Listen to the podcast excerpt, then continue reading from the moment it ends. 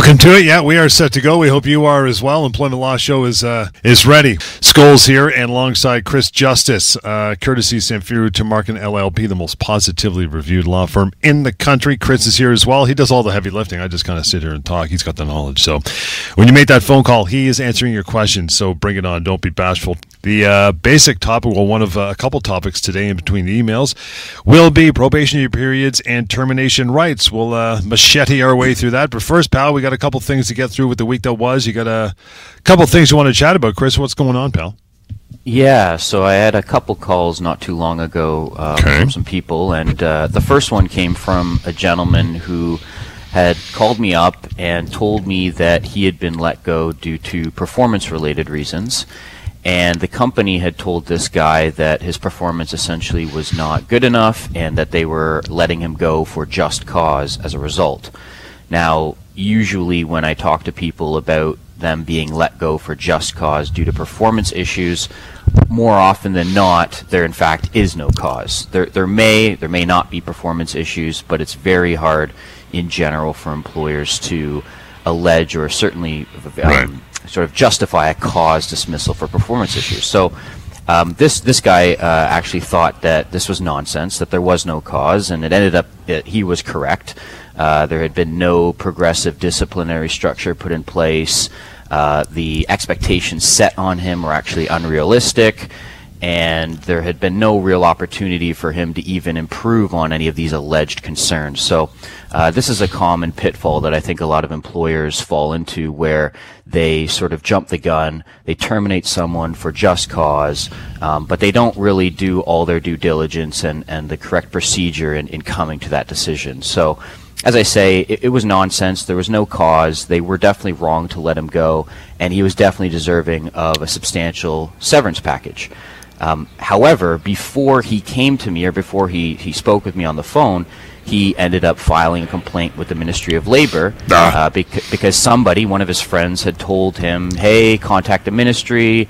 These are the guys that deal with severance and your rights under the Employment Standards Act." And so, not knowing too much about it, thinking it was the right decision, he calls up the Ministry of Labor. Ministry of Labor actually agrees with him, says that his company did not have cause to terminate him, uh, as he and I had come to that conclusion, and that the company was ordered to pay this person severance. But the Ministry of Labor can only deal with someone's bare minimum entitlements under the legislation in terms of severance, and so this guy ended up getting eight weeks of severance.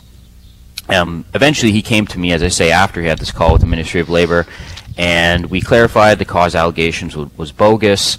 Um, but the fact that he had already by then filed a complaint with the Ministry of Labor meant that he had given up his right in this particular case to pursue any more severance or his full common law severance rights. And unfortunately for this guy, uh, you know, his full common law severance rights were near 16 months Oh And- man, and not just eight weeks. So yeah, it was a real uh, heartbreaker to have to tell this guy what the situation was.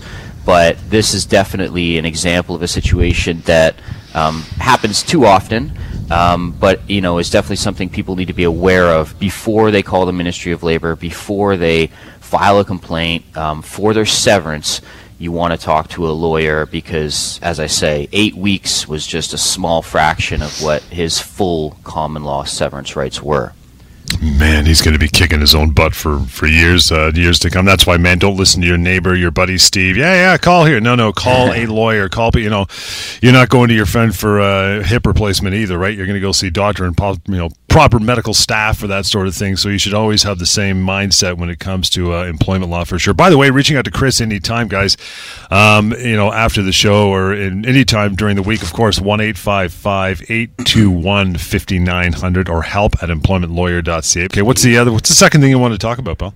Well, actually, just before that, I, I will say that when it comes to individuals filing complaints with the Ministry of Labor, there is a short window that you have. I think it's a couple of weeks uh, that you can sort of withdraw the complaint. But certainly, once the complaint's processed, once the Ministry of Labor has reached a determination, uh, you're, you're pretty much unable to go back. And and while you can file complaints for things like vacation pay, overtime, that kind of stuff when it specifically comes to severance in this context, you just got to be super aware of, of what the Right. possibilities are, what your rights are, what your options are. So, like you say, absolutely call a lawyer uh, before doing any of that. And in general, really, if you're if you're in a legal situation or an issue with your employer, it's always good to speak to a lawyer first before you start communicating or saying this or saying that, and not having any idea how it might affect your case.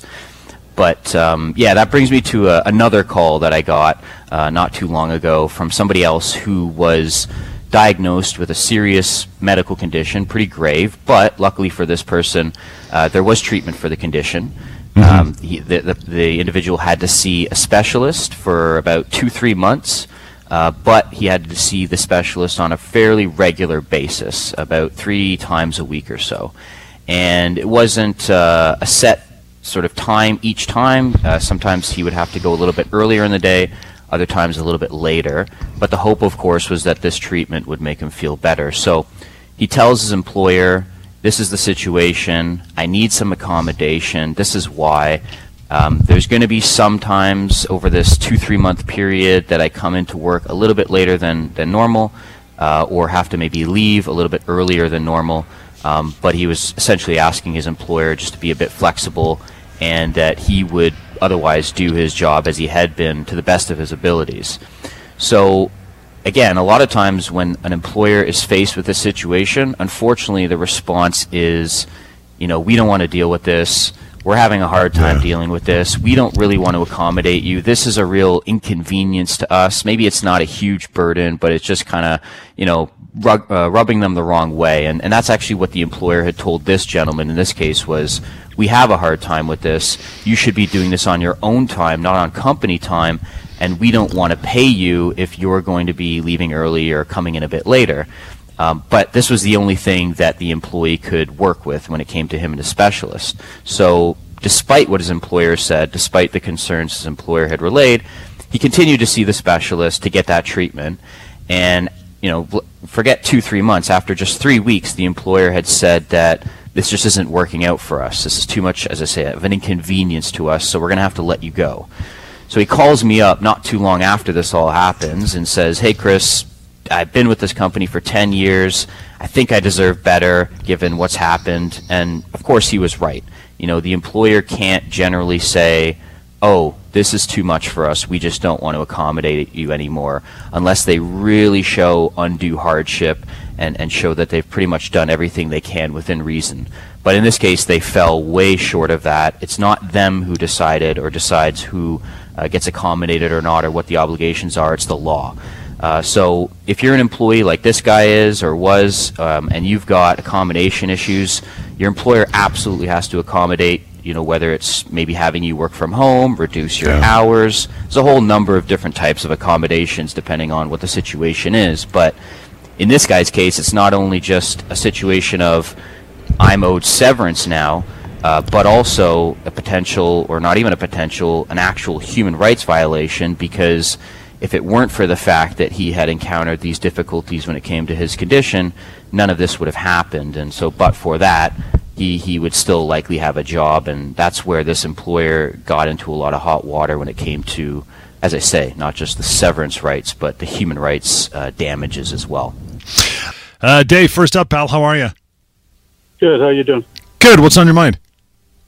Just, uh, just I worked for a company for 17 years. I've been a top producer in sales.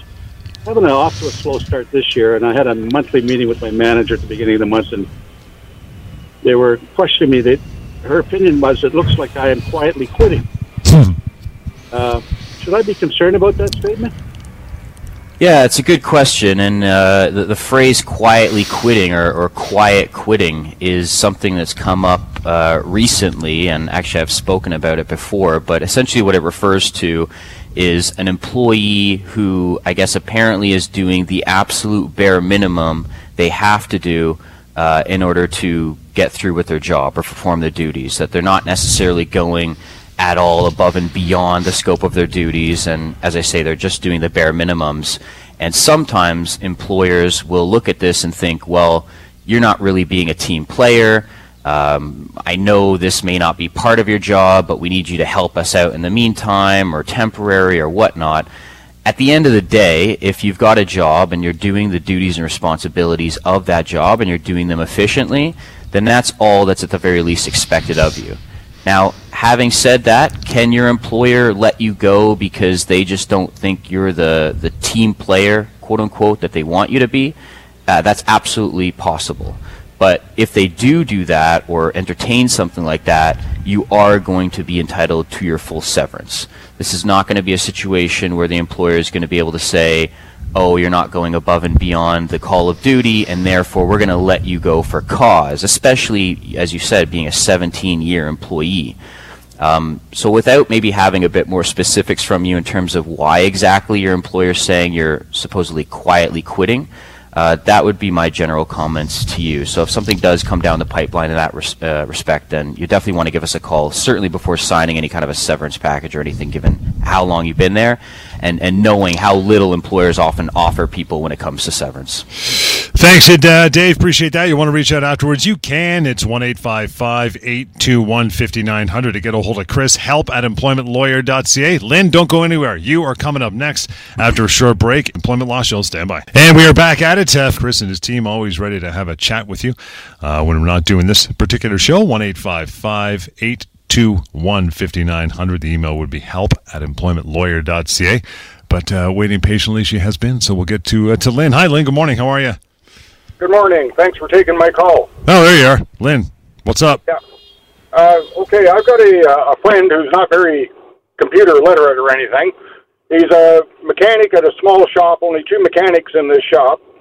He was verbally informed about three weeks ago that the shop would be closing at the end of April, going out of business.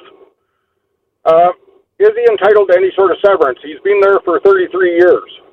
Yes, he, he absolutely could be entitled to severance. A lot of times businesses close for a variety of reasons, um, but that doesn't mean that just because of that somebody is out of luck when it comes to their severance. And especially given 33 years in, it would be an absolute shame to think that this person would get nothing on the way out. Um, yeah. Sometimes employers do offer notice ahead of time. As you mentioned, I think three weeks of notice or thereabouts was given to let this person know uh, your days with the company are, are coming to an end. But that isn't going to generally satisfy the business's full obligations towards that employee in terms of severance. Now, there are some limited situations where the business may be closing or, or uh, as a result of insolvency issues or filing for bankruptcy, and that could potentially throw a wrench into things. But um, most of the time, um, if there's money or assets, then then uh, something absolutely can be pursued. So, I would tell yeah, uh, this friend of yours to give us a call. Yeah, the owners are just retiring. That's for that's the reason they're closing. Yeah, exactly. So as I say, there are a number of situations where businesses can close or, or, shut up shop and, and not necessarily mean that there's there's no money there. So yeah, right. definitely have this person give us a shout. Three weeks is absolutely not sufficient whatsoever for a 33 year employee. And this person could get upwards of two years of severance given how long they were working there and depending on, I guess, if and when they find work afterwards. But you want to start with giving wow. us a call and, and we can definitely take it from there. Yeah, probably at his age, he's not going to find work elsewhere, not in the mechanic field, anyways. Okay. Well, yeah, and that's another and that's another factor. Yeah, no, thanks again. I was just going to say, uh, age is another factor that the courts and the law looks at when deciding how much severance somebody should get. So if you've got somebody who has lost their job and they're in their, let's say, their 50s or 60s, they're typically going to get a greater severance package, all else being the same, than someone who might be in their 30s or 40s. So, again, yeah. just another reason why it's beneficial to give us a shout because we want to make sure uh, this person's rights are uh, protected and that full severance is, is achieved. Appreciate the call in. Here is that number to reach out and talk to Chris later, which I know you're going to do. 1 821 5900. Help at employmentlawyer.ca. That's the email address. Let me get Jack on the line here. Hey, Jack, how are you? We got Jack. Hi, there he is. Good, pal. What's going on? Okay, so uh, I'm the age category of 68 to 69. I've been working for the same company for like 22 years. Uh, my wife had a heart attack in uh, year 2021. Um, I've been off since her on sick leave from that time because I didn't want to be too far from home. I'm a truck driver. anyways, so the thing is, I had the company called me back. Whatever, my wife had a return. Uh, probably a, a while later, got a second return.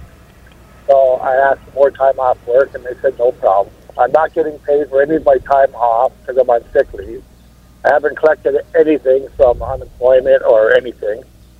Um, they told me uh, I can retire if I want. I said I'm not ready to retire, and if I do, am I entitled to anything? And they said no, you are not entitled to anything, no severance or anything. So I'm kind of stuck up, kind of 22 years, and they're not going to give me nothing.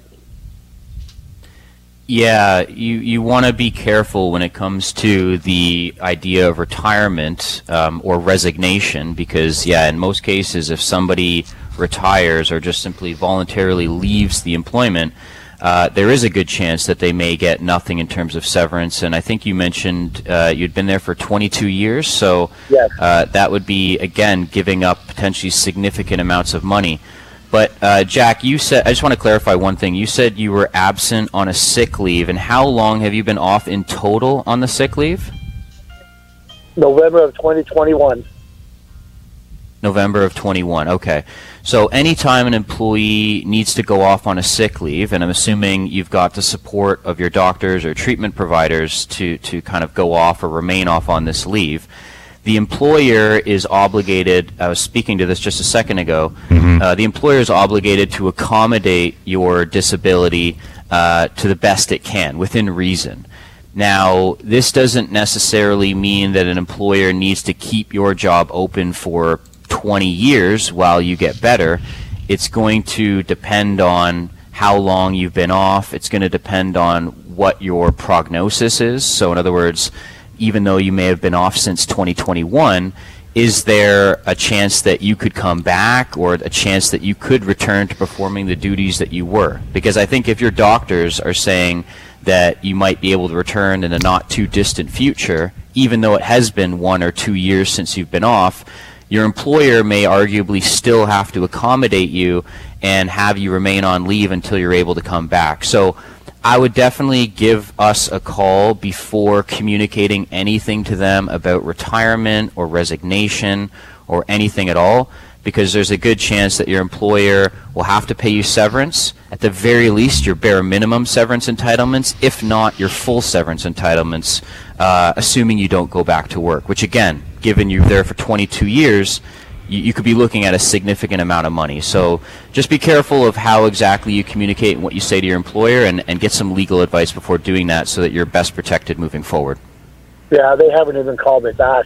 They called me once after my wife was sick, and then uh, after that, they've never called back. So I'm getting. Yeah, you- you- you wanna make- Go ahead. Sorry. Yeah, no, sorry. You just you want to make sure there's also some degree of communication between you and your employer, and there's not, for example, several months without anything, because then they may assume that you're not coming back, which may be completely wrong. But you also want to, to some extent, keep somewhat regular communication, just to let them know that you know maybe you're still off and nothing has changed, or maybe you're you're set to meet a doctor and you'll give them an update in you know a certain period of time or whatnot. But again, these are all just uh, other reasons why it's good to get some legal advice so that you know going forward the best way to approach your situation. Cool. All right. So who Okay. who would I get the advice from then? I'm going to give you the uh, the number right now, Jack. You're going to call this and uh, go forth, man. It's uh, one eight five five eight two one fifty nine hundred. You got a pen? It's okay. I give it out for the rest of the hour anyway. You Yeah, got hold it. On a second. Yeah, man. No worries. There you go. Uh, yeah, one eight five five eight two one fifty nine hundred. Again, one eight five five eight two one fifty nine hundred. And you can uh, email simply as well help at employmentlawyer.ca. Thanks, pal. Appreciate you uh, tuning in and jotting that down. Aisha, how are you this morning? How are you? Hi, morning. I'm hey. Good. What's up with you?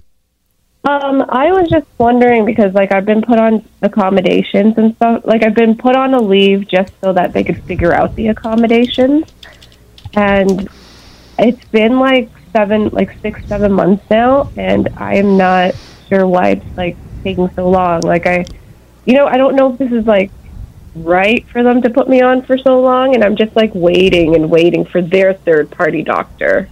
I was like, why don't you just ask my doctor? My doctor already has accommodations that she thinks will work, and then I can go back to work. No, it's it's a good question. It's a good uh, it's a situation a lot of people find themselves in. I, I think you raise a good point. If you've got your own doctor, treatment providers setting out a very clear idea of how to accommodate you, or maybe how to put in place a gradual return to work plan, your employer yeah. is going to be obligated to, of course, review that information and, and at all times really act reasonably.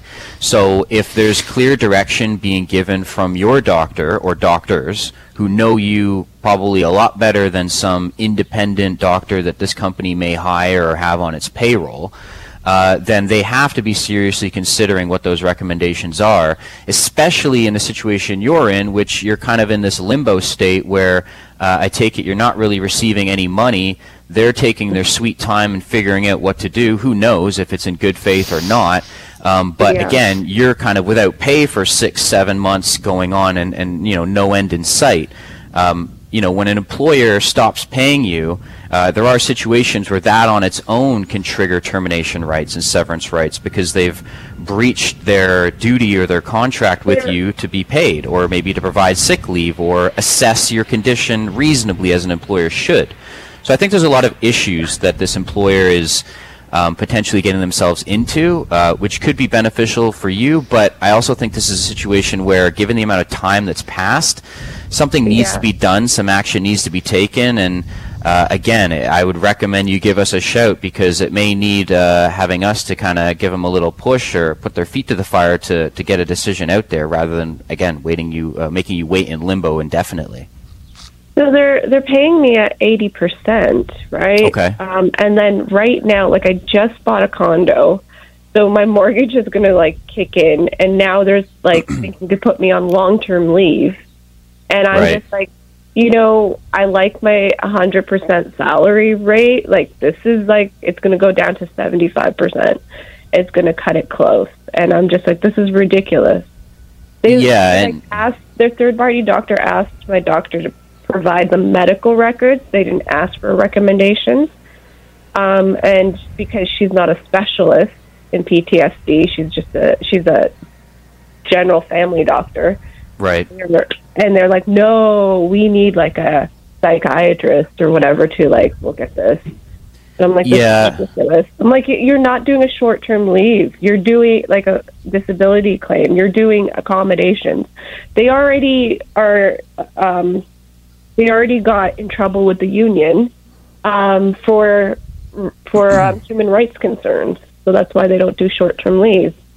Yeah, and again, this goes back to what I was saying at the outset of the show, which goes to a, an employer's duty to accommodate you. And if an employer thinks, well, she can only do 98% of her job, not 100%, and we want that extra 2%, and until she can do it, we're not having her come back, and we'll just pay her or have her get paid 75% or whatever it is of her wages.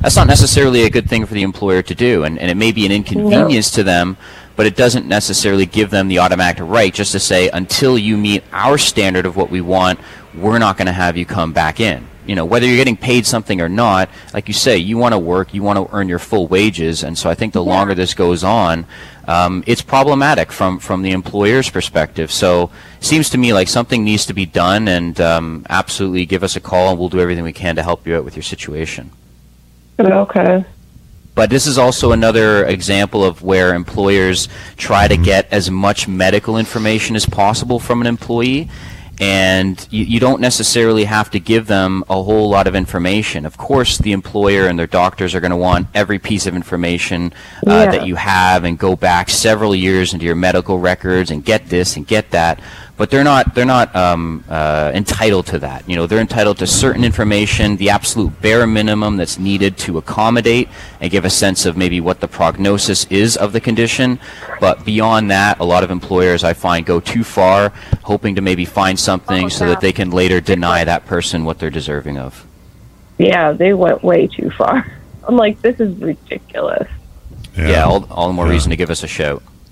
And with that, we'll take a short break and get to more of your phone calls in the meantime to reach out to Chris after the show and his team after the show. No problem. 1 821 5900. Help at employmentlawyer.ca. But we continue. This is the Employment Law Show. Hang on. Alrighty, back at it. Beyond the hour of this show, you can always reach out to Chris Justice and his team. Help at employmentlawyer.ca. Email address that is.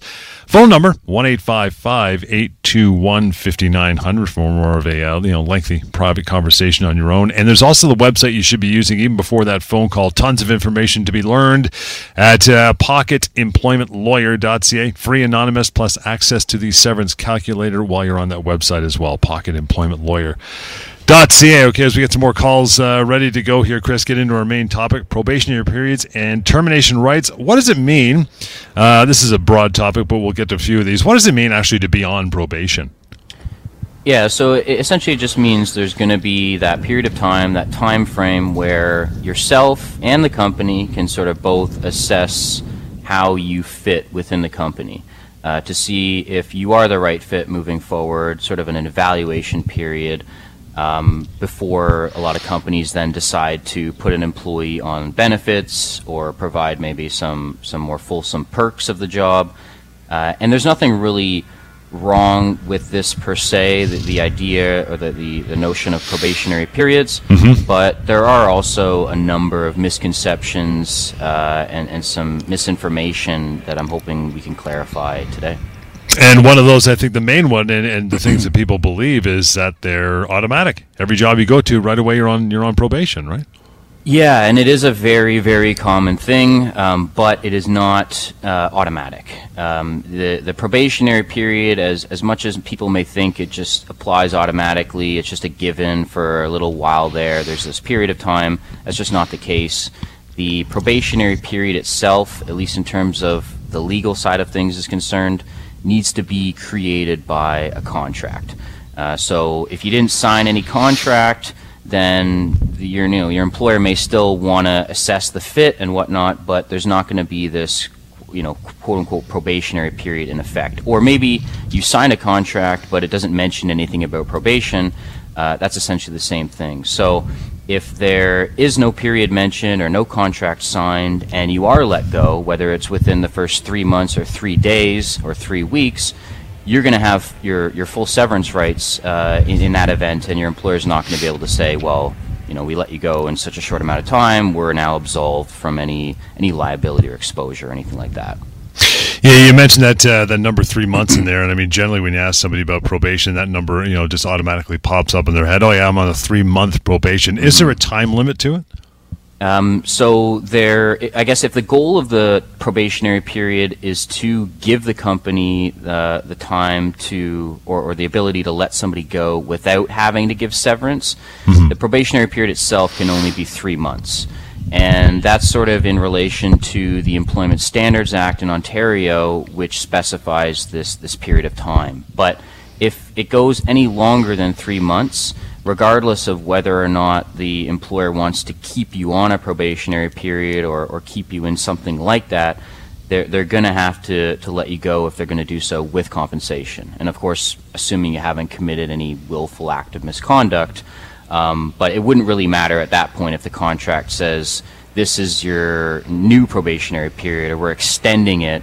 If it goes past that three month time frame, regardless, uh, they're going to have to provide you with severance. So, if, yeah, I mean, three months they they can contract themselves out of severance up to three months. So they say now we're going to do another three. Yeah, as a practical matter, fine, but it makes no difference. Right. You're still going to have to pay me severance at the end of the sixth sixth month if we uh, part ways. Is basically what you're saying, right? Yeah, exactly. So it may be common to see someone being placed on a three month probationary period and then have that extended another three months. Or maybe sometimes there's there's reference to a probationary period that is from the outset six months long, mm-hmm. uh, or some kind of contract specifying that. But again, regardless of it, as you as you get past that three month barrier, you're going to be owed severance. So an employer can tell an employee that they want more time to evaluate. That's that's fine. That's nice if you want to give them a bit of heads up or a bit of notice. But employers shouldn't think that by extending this quote unquote probationary period that somehow gives them the right to avoid paying severance to, to someone who's worked more than that three month time frame. Is there a time or a situation where someone should at least try to refuse that probationary period and that provision? Yeah, I would say there's probably two main situations or scenarios where somebody should seriously consider refusing this provision. Um, one is if you're an employee, let's say you have a job, it's a very secure position, you're not necessarily looking to leave, Right. um, you've been there for quite a while, but then someone comes to you and says, "Hey, why don't you come join our company? How about Get headhunted. yeah, Yeah. exactly. A recruiter comes in, headhunter comes in. We really like you. Um, you know, he, you know, maybe they sweeten the pot by offering all these incentives and promises, etc. And you're kind of on the fence. But then you look at this contract or this offer that's put your way by this the second company, and you notice there's this probationary period clause. You know, it's it's probably going to be a bad idea in this particular situation to agree or sign off on that clause when you've got this stable job that you may not necessarily be thinking of leaving. Because if you do leave that job, sign a contract, it's got a probationary period clause in it, and then you're let go for whatever reason within that say three month time frame, mm-hmm. then you're kind of left in the lurch now, and you, you kind of drop the ball in, in a sense in terms of you've given up your secure job, which may have had you know much more beneficial severance rights attached to it, only Yeah. to join this other job and you know get get let go and, and not given anything, which would be absolutely terrible. So that's definitely one scenario where I would say employees should consider um, whether they really should be signing off on something like this. Um, another situation would be if you are already working for a company um, and they come to you sort of mid duration and say, hey, we want to put you on a probationary period clause or put you on some sort of probation, which, to be fair, I don't see a ton of, which is great because it is an absolute problem. It would be nonsensical for an employer to do this. Totally. Uh, that's not how probationary periods work. Maybe sometimes what the employer's referring to is not probation, but we're going to put you on a performance improvement plan, um, like a PIP, which can be allowed. But also, employers need to know that there has to be good reason to do this too. You can't just be putting somebody on probation or on a PIP uh, for, for reasons that may may not sort of add up because that alone could trigger a constructive dismissal. And now, as an employer, just by doing that, imposing something like that on the employee, um, you could be in effect terminating them and, and exposing yourself to having to pay a whole whack of severance rights and, and, and severance payments and all that kind of stuff. So, if, if either one of these scenarios is, is what applies to you, um, definitely before agreeing or signing off on anything, whether it's going into a job or midway through, you want to give uh, you want to give a lawyer a call so you can talk about it and go through all of everything.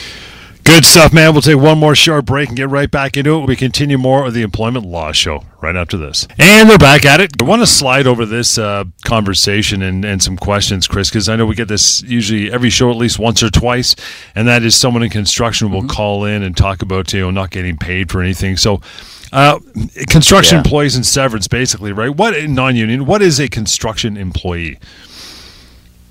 Yeah, it is. It is something like you say that uh, comes up a lot, uh, especially in my my side of things. I get a lot of questions from construction workers and from construction companies about the workers' rights to severance, and I think the confusion uh, oftentimes comes from the fact that an employee's rights, you know, whether you're a construction employee or not, um, is can be governed by both the legislation. So in Ontario, you've got the Employment Standards Act, but also the common law, which is judge-made law that's been essentially created over decades of legal decisions.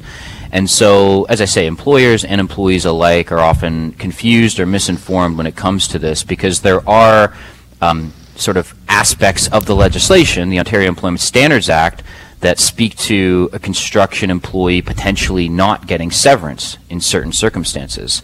Um, but then you've got the common law, which is saying that, well, hold up a minute, actually, construction employees um, are or can be entitled to severance. So the the Employment Standards Act, the legislation defines a construction employee as essentially someone who works on or off site in a business that's engaged in you know constructing, altering, decorating, repairing, demolishing buildings, that sort of thing, or maybe structures or roads or bridges, tunnels, etc. So there, it's a pretty broad definition in terms of what a construction employee is or can be, but I think you've got to delve a bit deeper, whether you're an employer or an employee, when it comes to actually figuring out is this particular construction employee, maybe not generally, but this person, are they entitled uh, to severance or not? And that is another common question you'll get from from folks in that business: is can I be terminated without severance, being a construction employee? Yeah, and so there are, I will say, a limited uh, number of circumstances where this could be the case, but I would also say that the vast majority otherwise are going to be situations where somebody is entitled to severance. So when it comes to construction employees and specifically common law entitlements, the same rules generally apply when it comes to severance. So employers may be surprised to hear this, but these people, these these construction workers, uh, not only have severance rights, but they likely have the same severance rights as any other employee, and they shouldn't be assuming otherwise. So if you're in a situation like this as an employee, definitely don't want to assume you're dead to rights, even if your employer is saying this or that about why they don't think they should have to pay you. You want to get some legal advice before going further. Factors uh, considered for severance pay? What do you think? Yeah, so as I mentioned, you've got the employment legislation, um, but that's not the only factor. The common law is going to factor in. Part of the reason why there's there's some aspects of the law that say construction workers may not have the same entitlement to severance has to do with the nature of construction work itself. So in a lot of construction circumstances or the industry in general, um, a, a, lot of employees' work is irregular. It's maybe uh, seasonal. Um, there's often a lot of layoffs, some you know, in, in construction industry. So it's a little bit different than normally. But if you're, uh, say, a construction worker who works, you know, consistently throughout the year on a regular basis, you don't go through these layoffs then you're more likely going to be seen as sort of a, a, a quote unquote normal employee, and those full severance uh, entitlements are going to kick in. So I think other factors would consider, you know, is it sort of transient employment? Is it kind of piecemeal here and there? Is it regular? Um, have other employees in this company have been paid severance uh, right. in similar situations? But I think it's all the more reason why you've got to get the legal advice because it's only going to be someone who's got that knowledge in that sector to kind of give you your, your full options and, and make you aware of all of this. Is the calculation made the same way? Another question you'll get from construction folks. Yeah, yeah. So, like I say, um, for the most part, your severance rights as a construction worker are going to be assessed in the in the very same way as, as any other employee. So, you're looking at things like how long you've been have you been working there, how old you are. We mentioned earlier on the show that age can be a factor in terms of how much someone gets. You know what your position actually is. You know how much money you're making, and how long it may take you to find another job. Uh, because that's what severance in, in many ways is connected to is to hopefully tide the person over if they've been let go until they're able to find comparable employment. And of course, as always, uh, to the extent there's a contract or anything you may have signed, that would be another uh, document to look at to see if there's any reference to termination or, or what occurs in the event of a termination. I want to get to a quick email from Steven says, guys, I was a senior manager for a company, but I was let go from uh, from my company after just 10 months.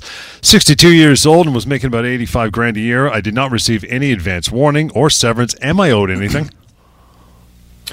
Yeah, absolutely. A lot of people uh, come to me saying, Chris, I've only been at a company for 10 months, like Steven, or I've only been here for, you know, four months. Maybe I just yep. passed my quote unquote probationary period. Um, and I'm let go. It seems like the employment standards is saying I'm owed a week of pay at most. Is this all or, or whatnot? And I usually say absolutely. You you're looking at way more than just a week. A lot of people are misinformed to think that because they have a relatively short amount of time with a company, less than a year, a year, two years, that they might only get a week or two or three of severance. When in fact, someone like Steven, senior manager yeah. 85 grand, 62 years of age. I mean, he could be looking at six months easy in terms of severance, depending on his situation. So, um, short-term service employees get disproportionately larger severance packages for the most part than longer service employees, and I think it's just another reason why Steven needs to give us a call and, and so we can make sure his rights are, are properly considered and factored in. Hey, great way to leave it for today. Appreciate that. Chris Justice is your guy moving forward. Dan, write this number down one more time to reach out on your own time. 1 855 821 5900 is how you do that. Help at employmentlawyer.ca. And always go to that website, pocketemploymentlawyer.ca as well. We'll catch you next time right here on the Employment Law Show. Enjoy your weekend.